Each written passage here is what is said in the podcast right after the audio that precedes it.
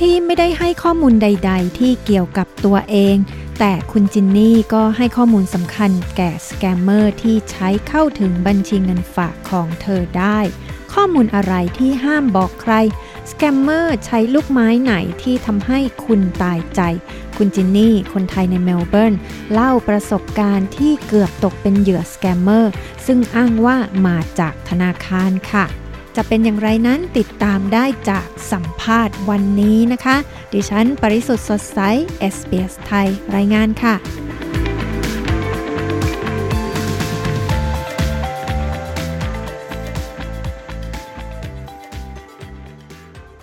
สวัสดีค่ะ คุณจินนี่ สวัสดีค่ะ คุณนก เล่าให้ฟังหน่อยสิคะ เริ่มต้นเลยเนี่ยเหตุการณ์ที่คุณจินนี่ถูกสแกมเมอร์หลอกเนี่ยมันเกิดขึ้นได้ยังไงคะมันเกิดตอนไหนคะก็คือวันที่18นะคะ18เมษาที่ผ่านมานี้เอง ตอนบ่ายก็มาช้อปปิ้งนะคะกำลังอยู่ในร้าน Asian store แห่งหนึ่งใกล้ๆบ้านกำลังซื้อของอยู่เกือบจะเสร็จแล้วค่ะ ก็อยู่ที่เช็คเอาท์ที่เคาน์เตอร์แล้วก็มีเอ่อเท็กซ์มานะคะว่า นี่คือหมายเลข OTP ของคุณ เพื่อที่จะ confirm การจ่ายเงินนะคะจำนวน 800 กว่าเหรียญให้กับร้านค้าร้านหนึ่ง เราก็รู้อยู่แล้วแหละว่าเราเนี่ยไม่ได้ใช้เงินจำนวนนี้ ก็เลยตกใจว่า เอ๊ะ ใครเอ่อแฮ็กเข้าไปในเอ่อบัตรของเราหรือว่า Account ของเราในธนาคาร ซึ่งเป็น NAB นะคะ National Australian Bank เนี่ยเออไปใช้เงินของเราหรือเปล่าอืมเราก็เลยตกใจมากค่ะ พอเห็น text ปุ๊บเขาก็เขียนว่า นี่คือ OTP ของคุณเพื่อจ่ายจำนวนเงินเท่านี้ให้กับร้านค้าชื่อนี้ ถ้าไม่ใช่คุณทำรายการนี้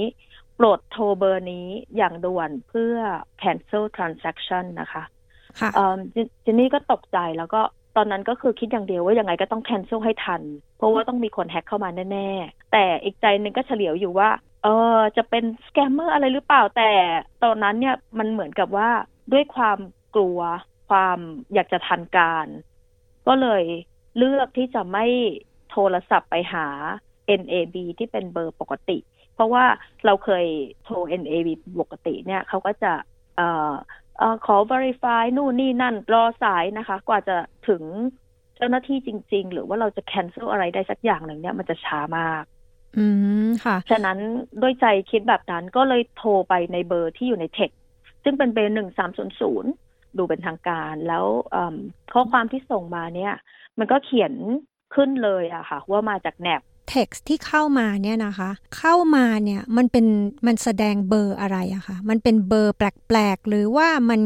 เข้าไปเหมือนเบอร์ที่เราเมมไว้ว่ามันเป็นมาจาก NABใช่ปกติเจนนี่เนี่ยจะเป็นคนที่เมมเบอร์ทุกเบอร์เอ่อถ้าเป็นเบอร์ NAB เบอร์อะไรที่เราใช้อยู่ประจำแล้วก็จะเมมว่าเป็น NAB เป็นลูกค้าอะไรต่างๆ เนี่ยจะเมมไว้หมด ตัวนี้เนี่ยพอมาถึงเนี่ยมันเขียนเลยว่า NAB Aus ซึ่งปกติเจนนี่เมมไว้แต่ว่าเมมไว้ได้ว่า NAB แต่ณวินาทีนั้นน่ะ ไม่ได้ไป cross check ว่า เอ๊ะ มันมาจากเบอร์ที่เราเมมจริง ๆ หรือว่ามันเป็นมันใช่ NAB ไหมจริง ๆ อะไรเงี้ยค่ะ การที่เขาส่งเบอร์เข้ามาให้เราเนี่ย แทนที่เดี๋ยวนี้มันจะเป็นเบอร์อะไรแปลกๆ เนี่ยสแกมเมอร์มันก็ใช้วิธีว่า NAB แต่เป็น NAB Ausเห็นแบบผ่านๆเนี่ยเราก็รู้สึกว่าเอ้ยมันใช่นะ หรืออะไรอย่างอืนี้มใช่ไหมมันดูมันดู legit ดูดูว่าถูกต้องเอ่อ official อะไรอย่างเงี้ยค่ะ ดูว่าเฮ้ยแน่นอนเลยสงสัยคนต้องเอา account เราไปใช้ พอหลังจากนั้นเนี่ย คุณจินนี่ก็คือโทรเบอร์ที่ให้มา ใช่ไหมคะใน text คือ1300แล้วเป็นยังไงบ้างคะ เวลาที่รับสายแล้วเนี่ย แนบเนียนแค่ไหนคะ มิจฉาชีพ อันนี้เดี๋ยวขอบอกไว้เลยนะคะ ว่าเบอร์นี้อย่าโทรเด็ดขาดก็คือหนึ่งสามศูนย์ศูนย์แปดหนึ่งเก้าหนึ่งหนึ่งสามอันนี้คือหลังจากเสร็จสิ้นกระบวนการรู้แล้วว่าเป็นสแกมเมอร์เนี่ยก็ได้เข้าไปเช็คในอลอง Google เข้าไป ว่าเบอร์เนี้ยเป็นยังไง ปรากฏว่าขึ้นมาเลยค่ะ ว่าเบอร์เนี้ยเป็นสแกมเมอร์นะ อย่าโทรเด็ดขาด โดยเฉพาะจะเป็นเรื่องของ banking เอ่อ banking fraud แต่อันนี้คือหลังจากที่จบเรื่องแล้วเพิ่งจะเช็ค แต่ณเวลานั้นเนี่ยด้วยอารามตกใจเนี่ยพอรับพอโทรไปปุ๊บเออมันก็จะขึ้นเลยค่ะว่าเป็นเสียงเหมือนเวลาเราโทรไปแนบปกติเลย มันก็จะขึ้นว่า welcome to Australian NAB เออเป็นเป็นเสียงอ่าอัตโนมัติอะนะคะ เสียงเสียงเหมือนอัดไว้อะเสียงปกติ ว่าอขอบคุณที่โทรมา representative ของเรากำลังยุ่งอยู่ เดี๋ยวเราจะรับสายคุณอะไรต่างๆ เสร็จแล้วพักหนึ่งก็จะมีชายหนุ่มมารับสาย คือเหมือนปกติเวลาเราโทรไปแนบทุกอย่างเลยไม่มีไม่มีเสียงอะไรที่เหมือนผิดปกติ ดูแนบเนียน ที่บอกว่ามีเสียงคนรับสายเนี่ยบางคนนะ อาจจะพูดว่า เอ้ย ถ้าเสียงสำเนียงแปลกๆ ไม่ใช่สำเนียงเจ้าของภาษาสำเนียงอินเดียมั่งหรืออะไรอย่างเงี้ยอาจจะเป็นสแกมเมอร์ อันนี้สำเนียงเขาเป็นยังไงปกติมากเป็นเจ้าของภาษาแล้วเราก็เหมือนกับเวลาที่เราโทรไปแนบเพราะว่าทีนี้เนี่ยมีการสั่งสั่งซื้อของออนไลน์หลายครั้งเยอะมาก ก่อนหน้านี้มีการสั่งของออนไลน์ครั้งหนึ่งเนี่ยแล้วเขาไม่ส่งของมาเลย ติดต่ออะไรไม่ได้เลยเจนนี่ก็ต้องโทรหาแนบโทรกับจะทุกวัน เพื่อที่จะบอกว่าโอเค raise dispute อัน transaction นี้แล้วขอเงินเครดิตแบ็กกลับมาได้ไหมเนี่ย ก็เลยทำให้เจนนี่เนี่ยมีประสบการณ์ในการโทรหาแนบแล้วก็รู้เลยว่า เวลาเราโทรไปมันก็จะมีการรอ แล้วก็โทรไปปุ๊บมันจะมีขึ้นเสียงเป็น recording แบบนี้แบบนี้ คือแล้วสายนี้เนี่ยพอโทรไปเนี่ยก็เหมือนเดิมเปี๊ยบเลยค่ะ เหมือนทุกครั้งที่โทรไป NAB official ที่เราโทรไป consult เขาเรื่องเคสก่อนหน้านั้นตลอด ซึ่งมันทำให้เรารู้สึกว่าเฮ้ยใช่แหละ มันมันคงจะเป็น NAB แล้วก็เราคงโดนแฮ็กแน่ ๆ แล้วแหละ นะคะค่ะ แล้วทีนี้เจ้าหน้าที่พอเขามาพูดปุ๊บเนี่ย เสียงแนบเนียนมากเหมือนเจ้าหน้าที่จริง ๆ เขาบอกคุณจินนี่ยังไงคะไม่มีสำเนียงแปลกอะไรเลย เขาก็แนะนำตัวนะคะ แล้วก็บอกว่ามีอะไรให้ช่วย how can I help you อย่างเงี้ยนะคะ แล้วก็ก็คือเหมือนปกติเวลาที่เราโทรไปทีนี้ก็บอกว่าโอเค ฉันได้รับเท็กซ์นี้นะ มันส่งมาว่าก็อ่านเท็กซ์ให้เขาฟังว่าเนี่ยเป็น OTP หมายเลขนี้นี้ อ่านให้เขาฟังเขาก็บอกว่าโอเค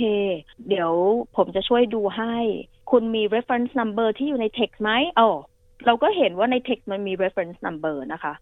reference number เนี่ยมันคือ AXP 3 0แล้วก็แจ้งเข้าไปว่าเป็นเบอร์นี้ เขาบอกว่าออขอบคุณมากเดี๋ยวผมจะรีบเช็คให้เลย เขาก็เช็คเช็คเช็คเสร็จปุ๊บเขาก็บอกว่า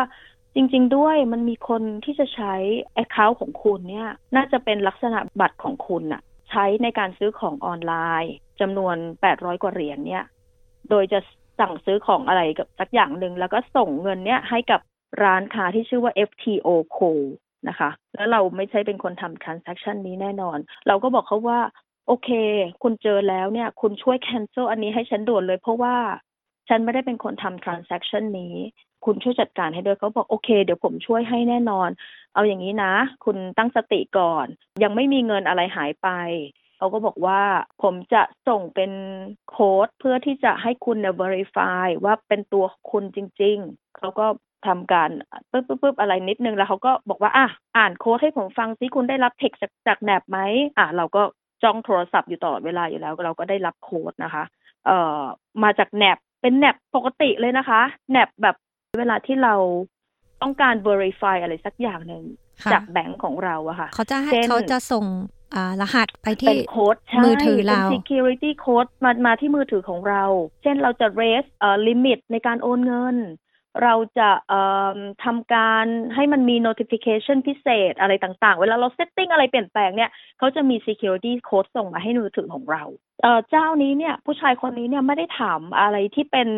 ลักษณะข้อมูลส่วนตัวเลยนะคะ ยังไม่ได้ถามเลยเขาแค่บอกว่าเจออะไรมาเราก็อ่านเท็กซ์ให้เขาฟังเสร็จแล้วเขาบอกโอเคงั้นเดี๋ยวผมจะ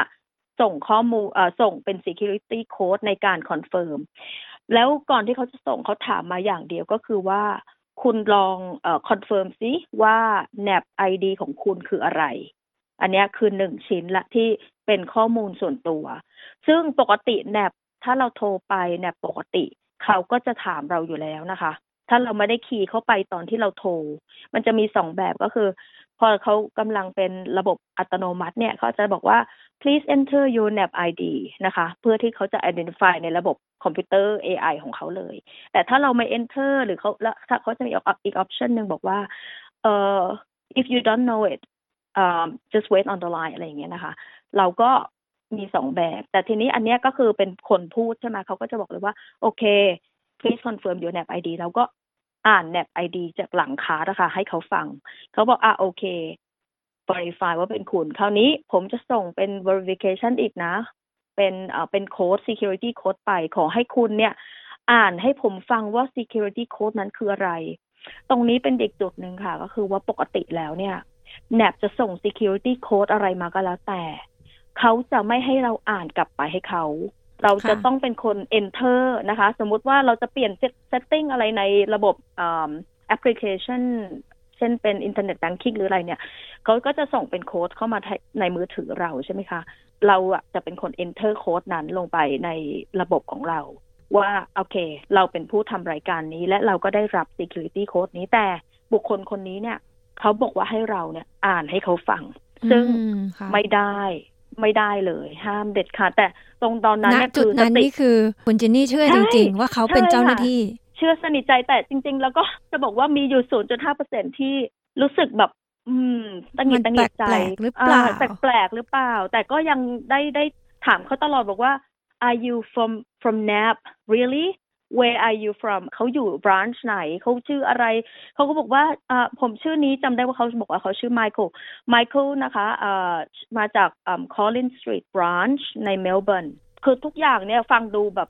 น่าเชื่อถือ แล้วเราก็รู้สึกว่าเฮ้ยเราก็ไม่ได้ไปให้แบบว่า date of birth หรือว่าอะไรที่มันเป็น sensitivity information sensitive information มากมาย นอกจากเรื่องของ NAP ID ก็เลยอะก็ยัง continue ฉะนั้นเราเชื่อโดยโดยค่อนข้างจะสนิทใจเลยว่า โอเคเขาจะช่วยให้เรา cancel transaction นี้ได้ พอเขาส่ง security code มานะคะ มันก็ขึ้นมาจริง ๆ แล้วมันก็มาในช่องทางของ NAP ที่พอไล่ขึ้นไปเนี่ย มันก็คือทุกครั้งที่เราได้รับ security code มันก็จะมาจากเทคอันนี้ตลอดตลอด มาในช่องของแนบจริง ๆ เพราะว่าไล่ขึ้นไปเนี่ยแล้วก็ตอนแรกก็ดูว่าเอ๊ะมันจะมาเป็นอะไรที่ผิดแปลกหรือเปล่าแต่อันนี้คือเป็นเบอร์ที่แนบส่ง security code มาจริง ๆ จะไล่ไปกี่ปีนะคะ ตั้งแต่มาอยู่ออสเตรเลียมันก็คือเบอร์นี้เขาส่งอันแรกก่อนเขาบอกอะโอเค security code อะไรแล้วก็อ่านให้เขาฟังไปเลขตัวเลขหกตัว พออ่านเสร็จปุ๊บเขาก็อะคอนเขาอะคอนเฟิร์มถูกต้องนะครับ เดี๋ยวผมจะส่งอีกครั้งหนึ่งนะครับ เอ่อเพื่อเป็นการชัวร์อะ ก็ส่งมาเลยตอนนั้นคือแบบใจเราก็รีบใจเราร้อนมาก เราก็ต้องการที่จะเคลียร์นี้โดยด่วน แล้วของก็ยังอยู่ที่เคาน์เตอร์ไม่ได้เช็คเอาท์แต่หน้าตาละคนคนที่เป็น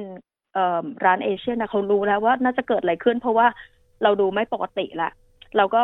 โอเคเออยังไม่เช็คยังไม่จ่ายเงินนะคะ ฝากของไว้แป๊บนึงนะขอคุย อันเนี้ยมันเกิดเรื่องอะไรสักอย่างหนึ่งเดี๋ยวเดี๋ยวขอเวลาแป๊บนึงนะคะ บอกกับ คนที่เป็นแคชเชียร์ของร้านเอเชียนสโตร์เสร็จแล้วก็อะอีกอีกอีก security code หนึ่งใช่ไหมคะอะส่งมาเลยอะส่งมาเสร็จมันก็ขึ้นมาเหมือนเดิม ก็อ่านให้เขาฟังไปพออ่านให้เขาฟังไปปุ๊บเขาก็บอกว่า โอเคครับเออผม verify แล้วมันมีคนเนี่ยอยู่ที่เพิร์สเขาใช้บัตรของคุณน่ะ ซื้อของซึ่งผมได้ทำการ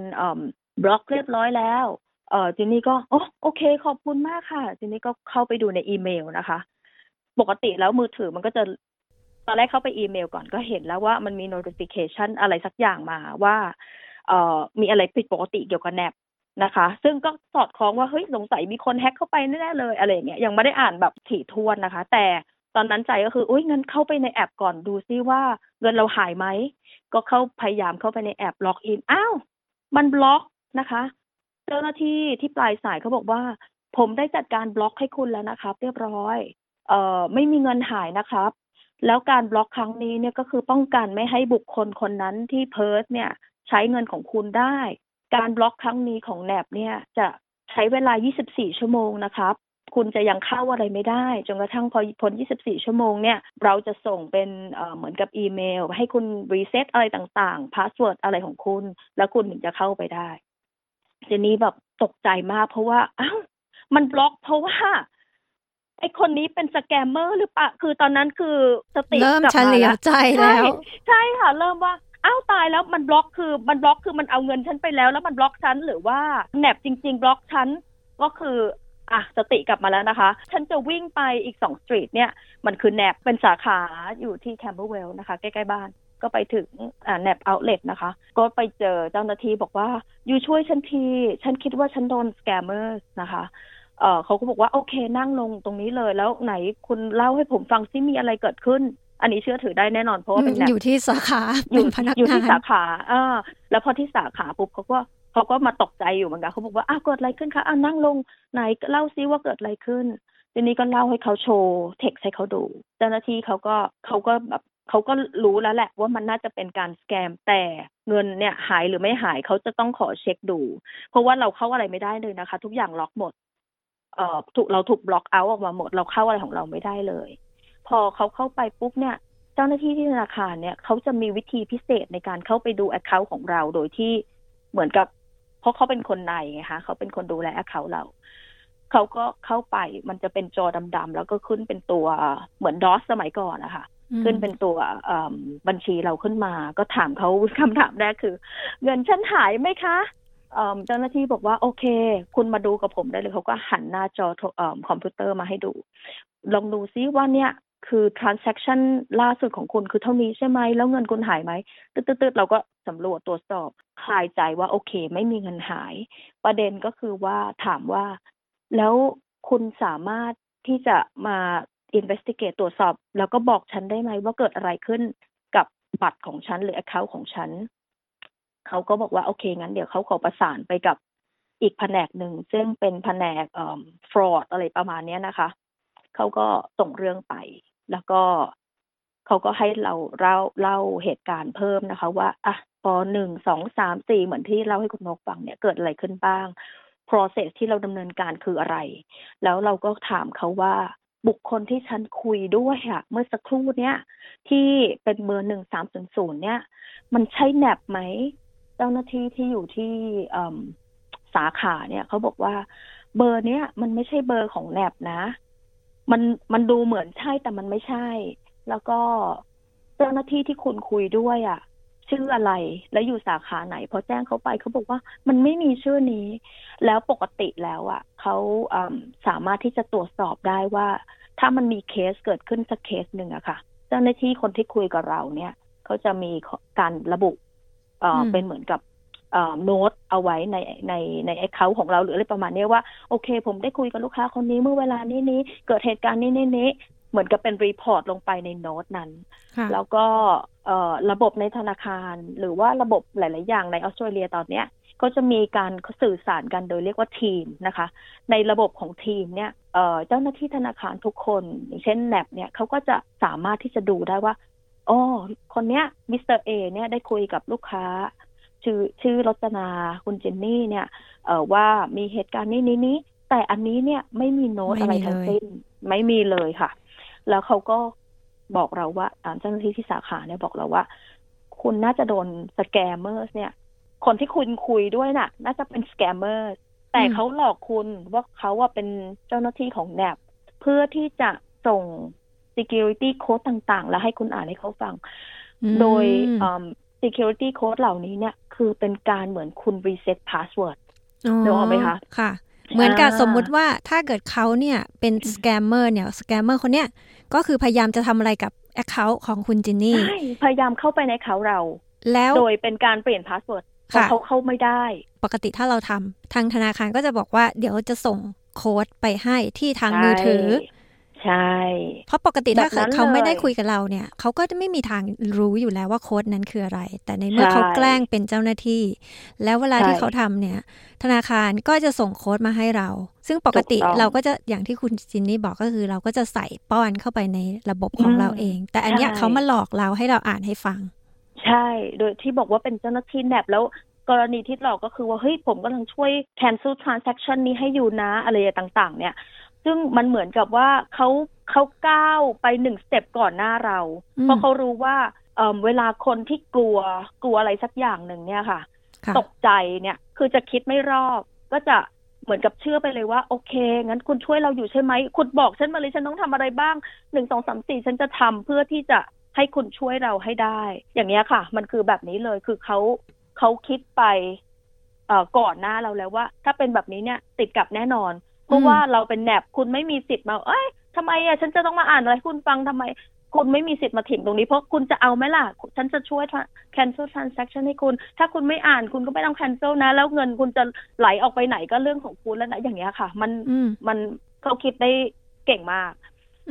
ทีนี้เจ้าหน้าที่คนที่สาขาเนี่ยเขาก็ confirm อ่าคือเขาบอกว่ารอแป๊บหนึ่งนะ เดี๋ยวทาง fraud department เนี่ยจะติดต่อกลับมาว่าเกิดอะไรขึ้นกับบัญชีของคุณเอ่อก็ไม่มีอะไรเคลื่อนไหวโอเค แล้วก็บัญชีที่บล็อกเนี่ย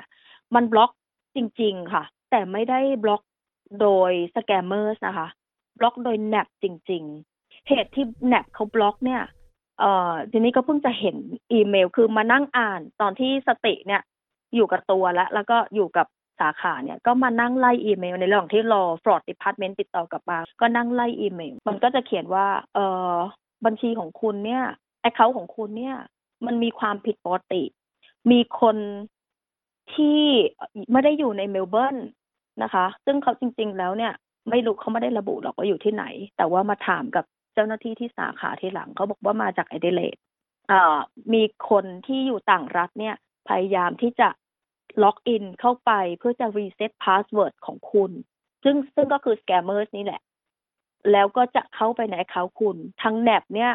เอ่อไม่ได้เป็นคนทำนะ แต่หมายหมายถึงว่าไม่ได้เป็นตัวบุคคลนะคะ เขาเป็น AI ฉะนั้น AI เนี่ย พอเขา detect ปุ๊บ อ้าว ลูกค้าอยู่เมลเบิร์น